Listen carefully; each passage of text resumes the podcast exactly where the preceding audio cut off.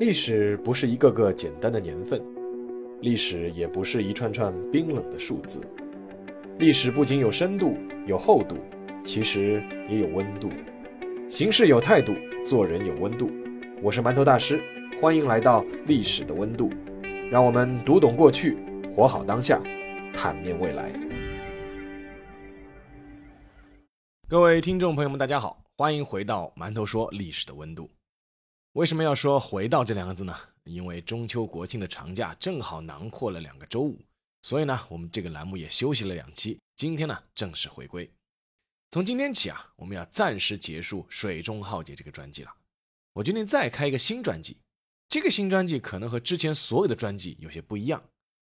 不少读者和听众朋友们说啊，馒头说历史的温度似乎比较多的侧重近代的中外故事，中国古代史的话，一般也就到明朝左右。那我看了一下，倒也确实不假。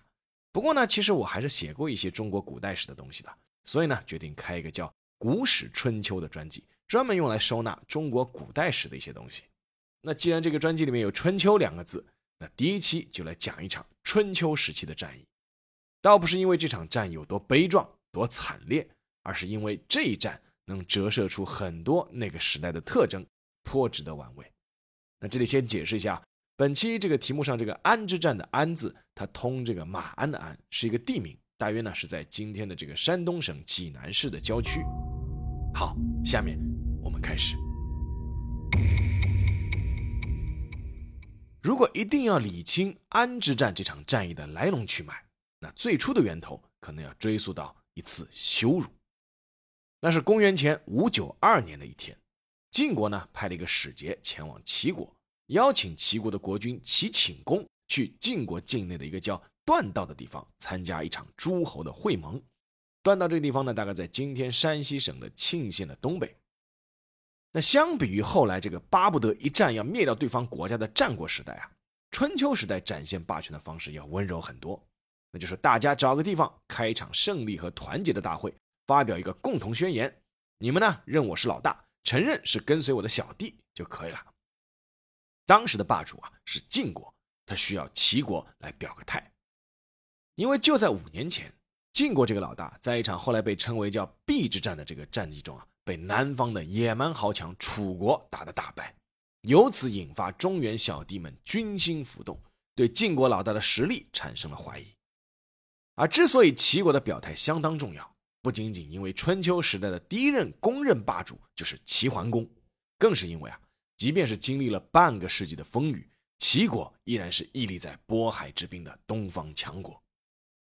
如果要给当时的春秋各个诸侯国排个等级座次的话，除了晋国和楚国两个超级大国之外，东边的齐国和西边的秦国属于公认的两个一流强国。鉴于南方的楚国向来被视为蛮夷，晋国自认和齐国之间应该是有默契的华夏之亲，是一家人。但问题是。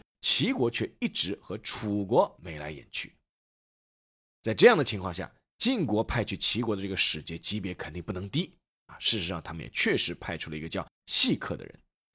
细客的家族啊，从爷爷那辈开始都是晋国的核心重臣，啊细客当时的身份是晋国的中军佐，仅次于中军将，相当于晋国内阁的第二号人物。放到现在啊，肯定也是国家常委级别。按理说啊。晋国给出的排场并不低，态度呢也算诚恳，齐国至少没有理由不好好接待一下吧。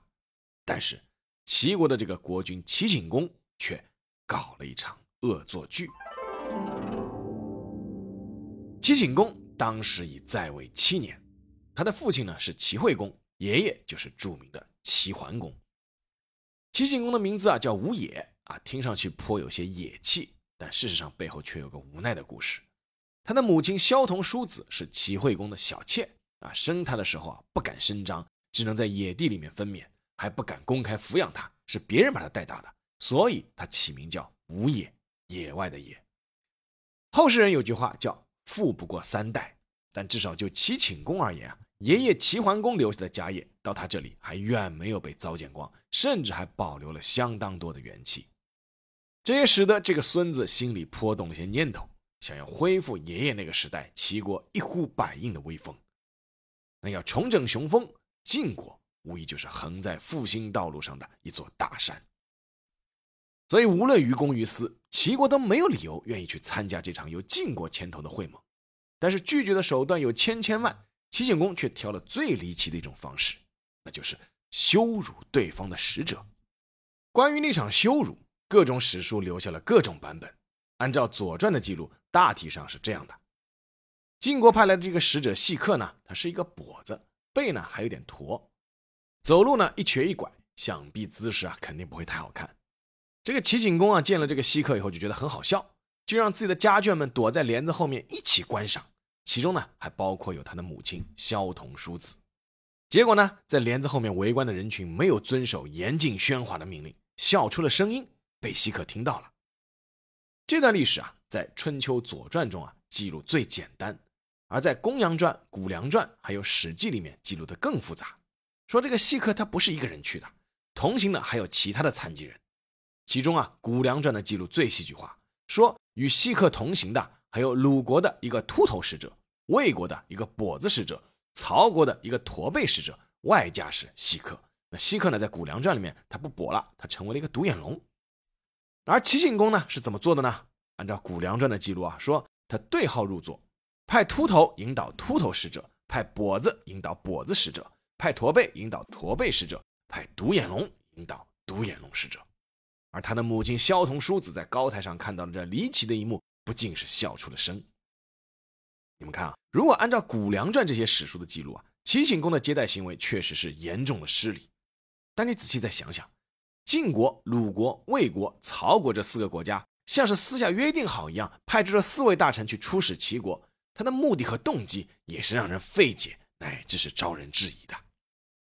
那各个版本的史书记录不同，但是呢，无论究竟派去多少使臣，细客最终是被激怒，这是一个明确的事实。他愤怒的就先行回国了，并且甩了一句话，叫什么呢？叫“所不此报，无能涉河”。这里的河呢，指的是黄河。西客的意思呢，就是不报此仇，誓不过黄河。看来啊，确实是动了肝火。他一回国就请自己的君主晋景公要讨伐齐国。在遭到拒绝后，又请求动用自己的私家部队报仇，自然呢也是没有被同意。但既然已经立帖为证了，那么西客暂时就无法东渡黄河，而齐景公呢，他也不敢西渡黄河去参加那个会盟，因为他知道自己已经因笑生祸，所以啊，只敢派四位使臣去参加那场在断道的会盟。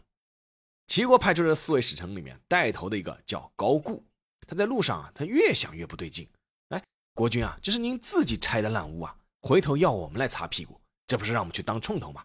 于是啊，这个高固走到一半就逃回来了。剩下的三位拎不清的这个使臣，一到晋国境内就被扣押了。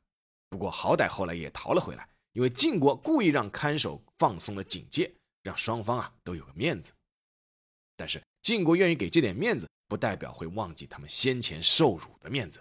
更何况齐国国君齐景公不亲自来会盟，他本身对晋国又是一种羞辱。两个大国之间的怨恨就此埋下。三年之后，时间到了公元前五八九年，齐景公在这一年御驾亲征，攻打鲁国北方的一个叫龙邑的地方。这个地方在今天山东省泰安市的西南。齐国啊，那个时候总是喜欢有事没事欺负一下自己的邻居小弟。那这原本可能只是一场齐景公用来宣扬自己实力的面子战争。但是呢，他有个宠臣叫卢普救魁，他呢太急切的要为主公挣面子，身先士卒，结果呢被龙邑的守城部队给活捉了。慌忙的齐景公连忙让人传话说：“啊，别杀他，我保证再也不打你们了。”但是这个龙裔的人啊也是刚烈，他们不仅是一刀咔嚓了这个卢普救魁，还把他的尸体挂到了城墙上。哇，这下彻底激怒了齐景公。他亲自击鼓，三军用兵，三天时间就攻下了鲁国，并且一路挥师南侵，准备侵入鲁国。当鲁国抵挡不住的时候呢，第一个站出来帮忙的是鲁国的盟国魏国。面对强大的齐国，魏国不愧是被孔子称为鲁国兄弟的国家，知不可为而强为之，派出一支孱弱的军队，硬着头皮和齐国干了一仗，结果自然是丢盔卸甲，但好歹呢也算是表了个态。那接下来的戏才是正戏，鲁国和魏国各自派出使者来到了晋国，请求这个老大哥出马帮忙。在没有电子邮件和微信的时代，两位来自两个国家的使者心有灵犀，不约而同的都去找到了同一个人，谁呢？就是这个时候已经是官拜上卿，成为晋国第一权臣的那个当年在齐国被羞辱的细客。好，细客一见到两位使者，就知道机会来了。于私啊，三年前的羞辱之仇也该报了。于公，齐国这三年来一直不服老大晋国，和楚国是暗通款曲。也该要教训一下了。于是细客就跑到君主晋景公面前去请求调拨军队。这一次啊，晋景公也支持发兵啊，教育下齐国，同意啊让细可率领七百乘战车出征。春秋时期啊，一乘战车是要配三名战车兵和十名步兵。那按照这个规格算，这个规模是不算小了。但是细可却不满意，他说啊，七百乘战车。是先王晋文公当年率领一班能臣干将打赢城濮之战的军队数量，我的水平是比他们差多了，所以请给我八百乘战车。啊，晋景公大概觉得你既然都已经这么夸我的先王了，也该给你个面子，于是啊就许给了细客八百乘战车。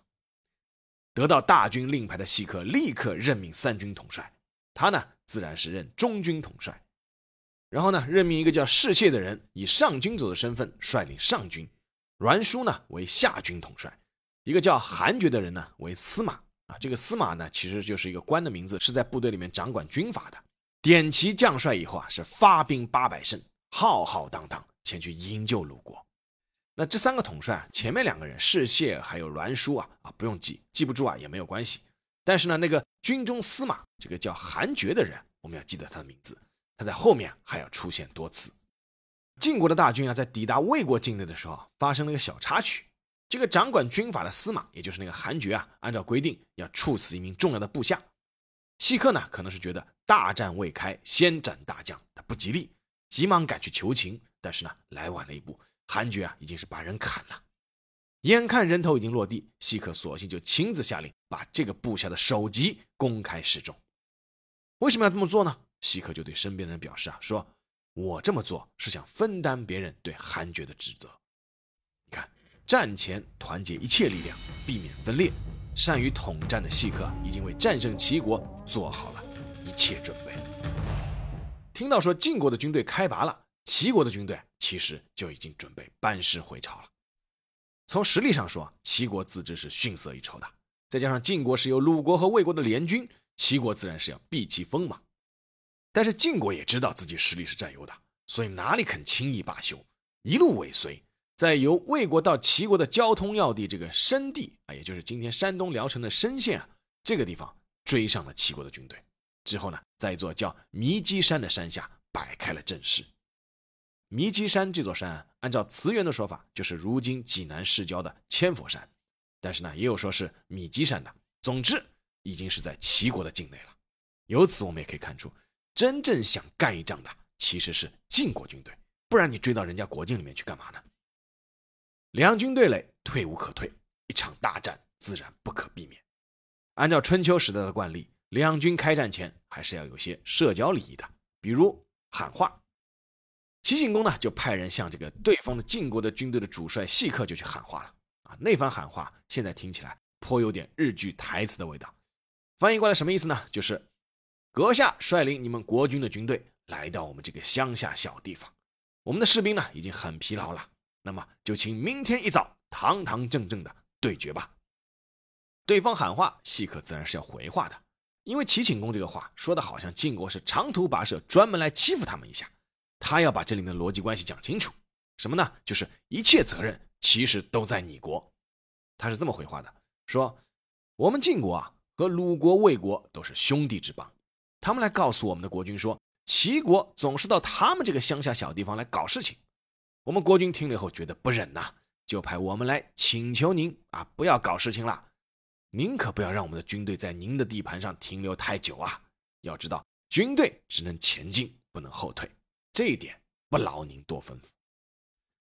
听到西克这番不卑不亢又暗藏威胁的话，齐景公也不藏着掖着了，他让人回话说：“阁下的想法。”就是我的想法。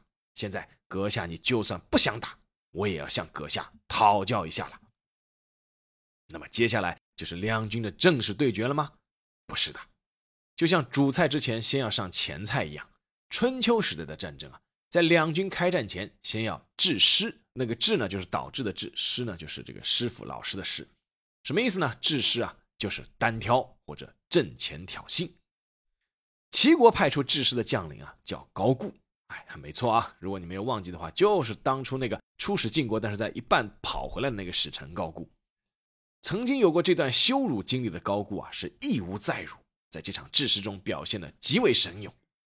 他驾着战车冲向晋军阵地，面对晋军派出来的单挑大将，抓起一块石头就把对方砸了个满面桃花开，然后顺势把这位大将抓了俘虏带回了齐军阵地。啊，面对齐国将士崇拜的眼神，高固兴致不减，他把桑树根挂在战车的后面，绕着齐国的营地奔走。啊，可能是想人为制造出一些英雄史诗般的烟雾效果。这个一边驾着车，他一边大喊说：“我的勇气还有存货，谁勇气不足的，可以向我来购买。”我们后世的人多半已经记不得或者不知道高固的名字了，但是呢，却记住了他留下的这个成语，叫“余勇可鼓”。从治师的结果来看啊，晋军是输了一阵，但是呢，这毕竟是前菜。第二天清晨，主菜上桌了。在弥基山附近一个叫安的地方，晋齐两支大军拉开阵势，上演了真正的决战。春秋历史上著名的安之战正式拉开帷幕。可能是受高固于勇的激励啊，齐景公在开战之初就表现得相当的亢奋。一大早，齐景公就亲自登上了战车，他命令一个叫丙下的人在左边驾车。另外呢，叫一个叫庞丑富的人作为助手，站在他的右边。这里岔开要说一下，春秋时代战车啊，一般是配三个人。如果是君主或者主帅在战车上，那就他在站在中间，驾驶这个战车的人呢是在左边，右边的助手啊叫做荣右。登上战车以后啊，齐景公连马匹的盔甲都不披上，就下令向晋军集体冲锋。他喊出了一句口号，叫“随我消灭了对面的敌人，然后再回来吃早饭。”和那个高固一样，齐景公啊，这次也给后世留下了一个成语，“灭此招食”。从战术角度而言啊，很难简单的把齐景公这一行为称为叫骄傲轻敌，因为相对这个对面的晋军啊，齐军知道自己是处于劣势，而在劣势下要反败为胜，只能是身先士卒，一鼓作气，全力击溃敌军统帅的中枢，才可能有胜机。在两千多年后，日本一个叫统辖间的地方。一个叫织田信长的年轻大名，也是率处于极度劣势的少数士兵，义无反顾地杀向了对面二十倍兵力于己的金川议员的本阵。啊，不过这个织田信长出征前，他还倒吃了一碗泡饭啊。结果呢，他凭极少数的兵力取下了金川议员的首级，由此踏上了天下不武的道路。那齐景公自然无从得知后世织田信长这个胜绩了。他在当时能做的，只能是破釜沉舟的进攻。这种不要命的狂攻，差一点就奏效了。晋军对齐军一上来的三板斧显然是缺乏准备，连主帅细客都被箭给射中了，鲜血一直流到了鞋子上。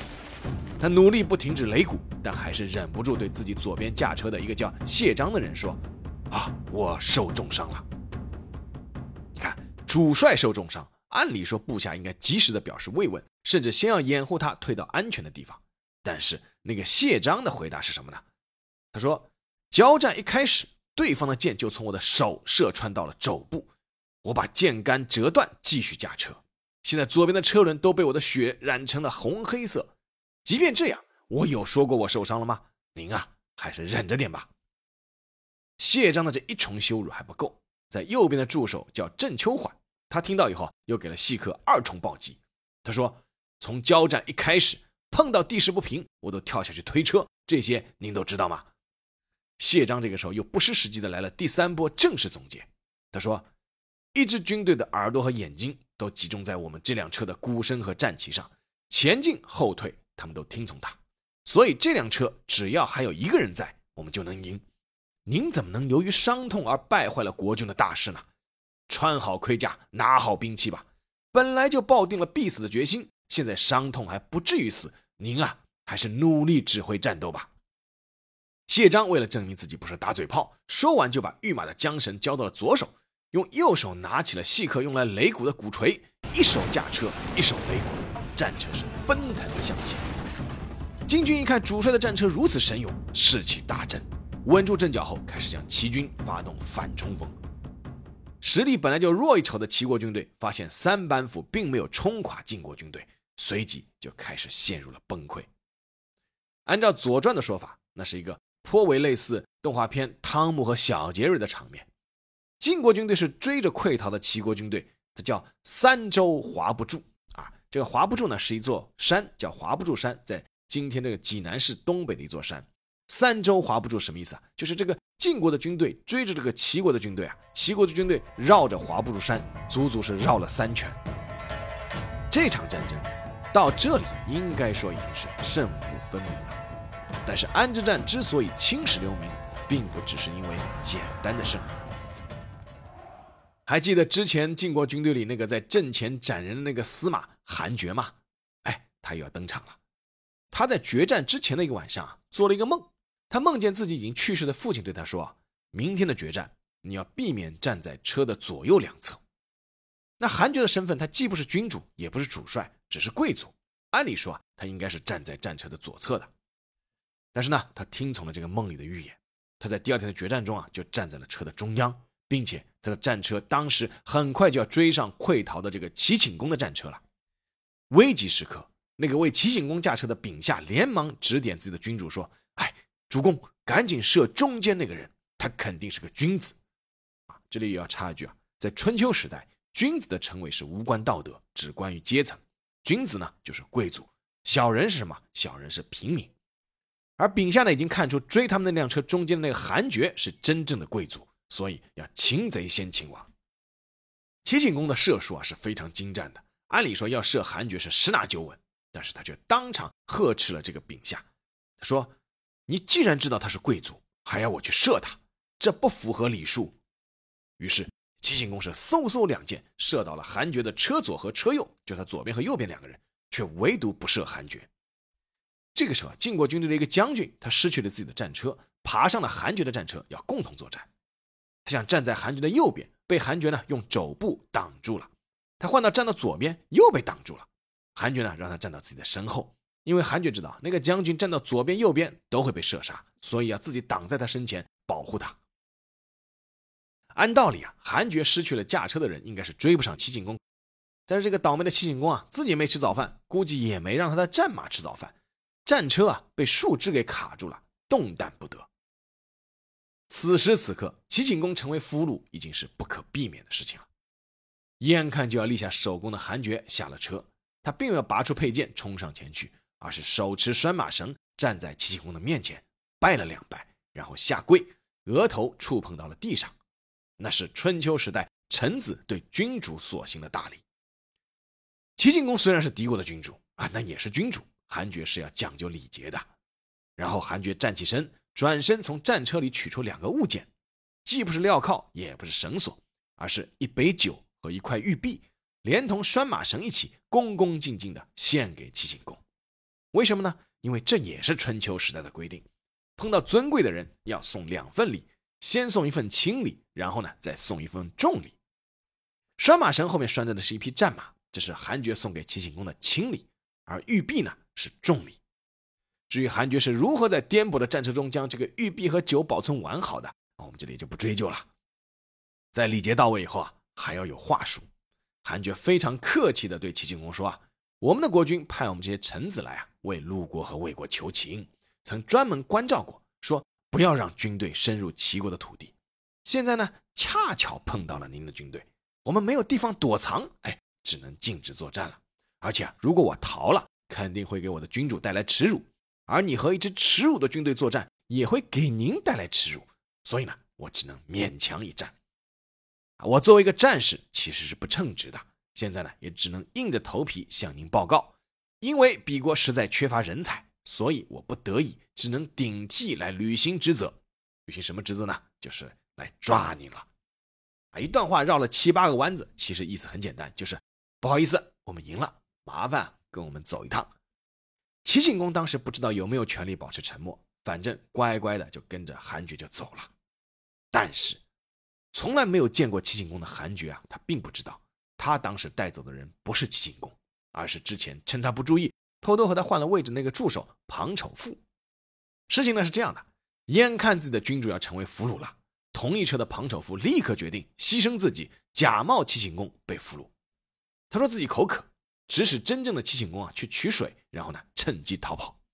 但也许是因为早饭没有吃，造成大脑缺氧，齐景公没有反应过来，取了水之后又屁颠屁颠的跑了回来，气得这个庞丑富啊呵斥他说：“水这么浑，能给我喝吗？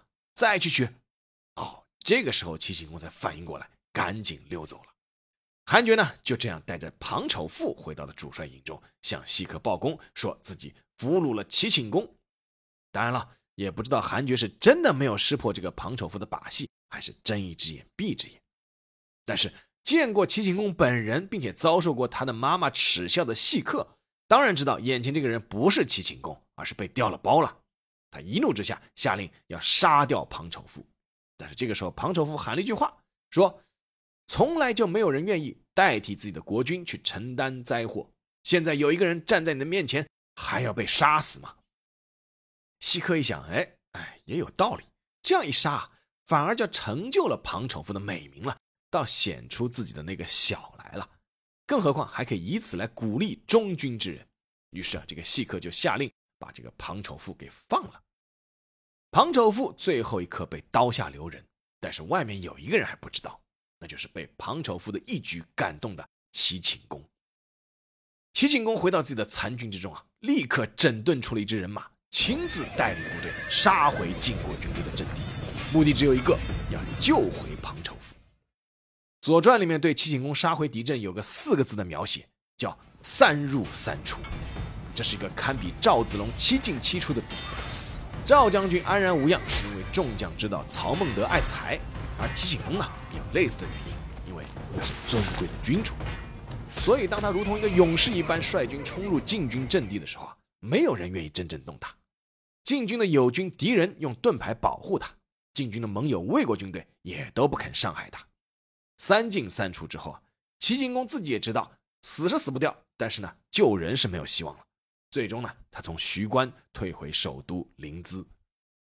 经过徐关的时候啊，齐景公还悲壮的向守军拜托了一声，说：“你们要努力加油啊！齐国的军队已经败了。”但事实上啊，晋国从来就没有想过要灭掉齐国，他们也没有这个能力。他们的诉求啊，只是教训一下齐国，顺带在鲁国和魏国的面前展示一下大哥的风采。现在这个目的啊，已经基本达到了。晋军呢，保持了一个追击的姿态，其实只是在等齐国的求和的条件。齐国的使臣很快就到了，带来了中规中矩的求和条件，那就是割地赔款，让出些土地，献上一批宝物。但是呢，细客却对这个条件不满意啊！三年呐，你们知道我受辱后的这三年都是怎么过的吗？细客开出的条件有两个：第一呢，必须要让齐景公的妈妈萧彤叔子到晋国来当人质啊，谁都知道他为什么要这么做嘛；第二，齐国的田埂今后必须一律从南北走向改为东西走向，这样呢，晋国的战车以后进入齐国就可以畅通无阻了。齐国的使臣一听啊，当下呢没有犹豫，全部否决。人家的道理甩出来也完全站得住脚。这个使臣就说啊，萧彤叔子是谁啊？是齐国君主的母亲啊，就相当于晋国君主的母亲。你们要当盟主，就是要用别国君主的母亲来做人质，来取信于诸侯的吗？诸侯境内的田埂有不少都是南北走向的，你们现在不顾地利和实际情况，要求一律东西走向啊，只为自己的战车进出方便，这是一个盟主该有的样子吗？说了道理还不算，齐国使臣最后甩出一句话，表示如果你们晋国坚持要这样。那我们齐国只有八个字，哪八个字呢？收合于晋，背城借一。什么意思啊？就是请允许我们集结残存的部队，背靠我们的城池，来一个决一死战。话都说到这个份上了，一旁的鲁国和魏国知道自己该上场了。他们的使臣就说啊：“齐国啊，已经怨恨我们啦。这次很多战死的人都是齐景公的亲近的人。您如果再不答应齐国的请求，”齐国以后只会更加的怨恨我们。其实您得到了那么多，我们也得到了失地，缓和了怨恨，不是很好吗？齐国和晋国都是上天受命的国家，大家都是华夏命运共同体，难道只能晋国永远一家独大，永远胜利吗？啊，既然鲁国和魏国已经给了台阶，西可知道自己再不救市下场，就有点不识趣了。啊，他就说：“哎呀，我们率军前来，就是为了鲁国和魏国你们俩的请求嘛。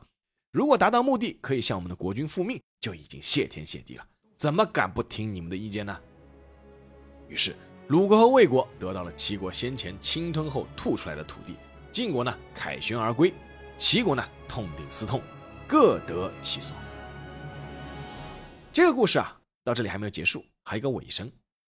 公元前五八八年，也就是安之战之后的一年，齐景公啊是专程到晋国去朝见晋景公，这回啊是规规矩矩、充满诚意去称小弟、拜大哥的，在晋景公设的款待酒宴上。齐景公啊，又见到了安之战那场战役中，当初差点俘虏自己的那个司马韩厥。呃，于是啊，这个齐景公啊，就盯着韩厥看。韩厥呢，可能被盯得有些不好意思了，于是呢，就问这个齐景公说：“君王啊，您还认得我吗？”啊，齐景公就回答：“你呀，衣服换过了吗？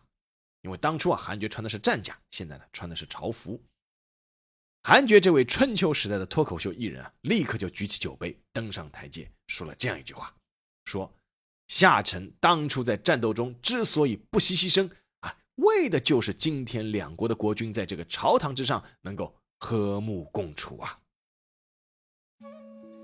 好了啊，下面进入馒头说时间。在年纪小的时候啊，读这个春秋相关的故事啊，我就对这个安之战印象非常深，不是因为它的惨烈或者悲壮。而是因为整个过程中那些既燃又二又有些风度，但有些莫名其妙的细节。前段时间啊，看刘博老师的这个《失败者的春秋》，也讲到这一段，归纳在贵族的黄昏那一章节啊，我自己是深以为然。读春秋时代的有关史料，有时候啊，就感觉像在看童话。必须要承认的是，无论是《春秋三传》还是《史记》这批史料典籍，都存在或多或少的不足啊，追求文学性的夸张描写以及带有主观想法的说教目的。那这也让春秋这个时代被画上了一道难以言清的妆容。此外，后人对那些看似童话的细节有过很多权威冷静的解读，其中有不少也是很靠谱的。比如安之战之所以这样温和收场，是因为晋国只是想敲打齐国，破坏齐国和楚国的联盟，把齐国啊拉向自己这一边。但是恐怕谁也无法否认，相对于之后残酷乃至血腥的战国时代，春秋时代一帮近乎中二的人。给我们展现了一种别样的温度和风度，包括前面提到这个让人费解的这个制师啊，就是阵前单挑。后世像《三国演义》中那种无单挑不战斗的场面，基本上都是出自说书人的口里面，是不作数的。春秋之后啊，战争早已和个人道德和礼仪等一系列因素脱离关系了，而是向尽可能不择手段消灭敌人的一切有生力量这一终极杀戮目标演进。所以说春秋之后基本上是不存在什么啊两军阵前出来单挑的这个场面，其实是不存在的。那别说东汉末年和三国时代了，安之战之后的三百多年后，有一个叫项羽的人也想效仿这个制诗的热血沸腾的情节，走出阵前向对手要求单挑，而那个叫刘邦的对手只是在众将的簇拥之下对他报以同情的微笑，说：“我和你比的是智慧，谁和你比蛮力啊？”读过《三国演义》的人肯定熟知杨慎的那首《临江仙》，第一句就是“滚滚长江东逝水，把淘尽英雄”。但这首词啊，本来配的不是三国，而是配给秦汉时代的。啊其实呢，真正理想主义境界中的英雄，可能在那个时代前就早已被淘尽了吧。好了，今天这期节目就到这里，让我们下期再见。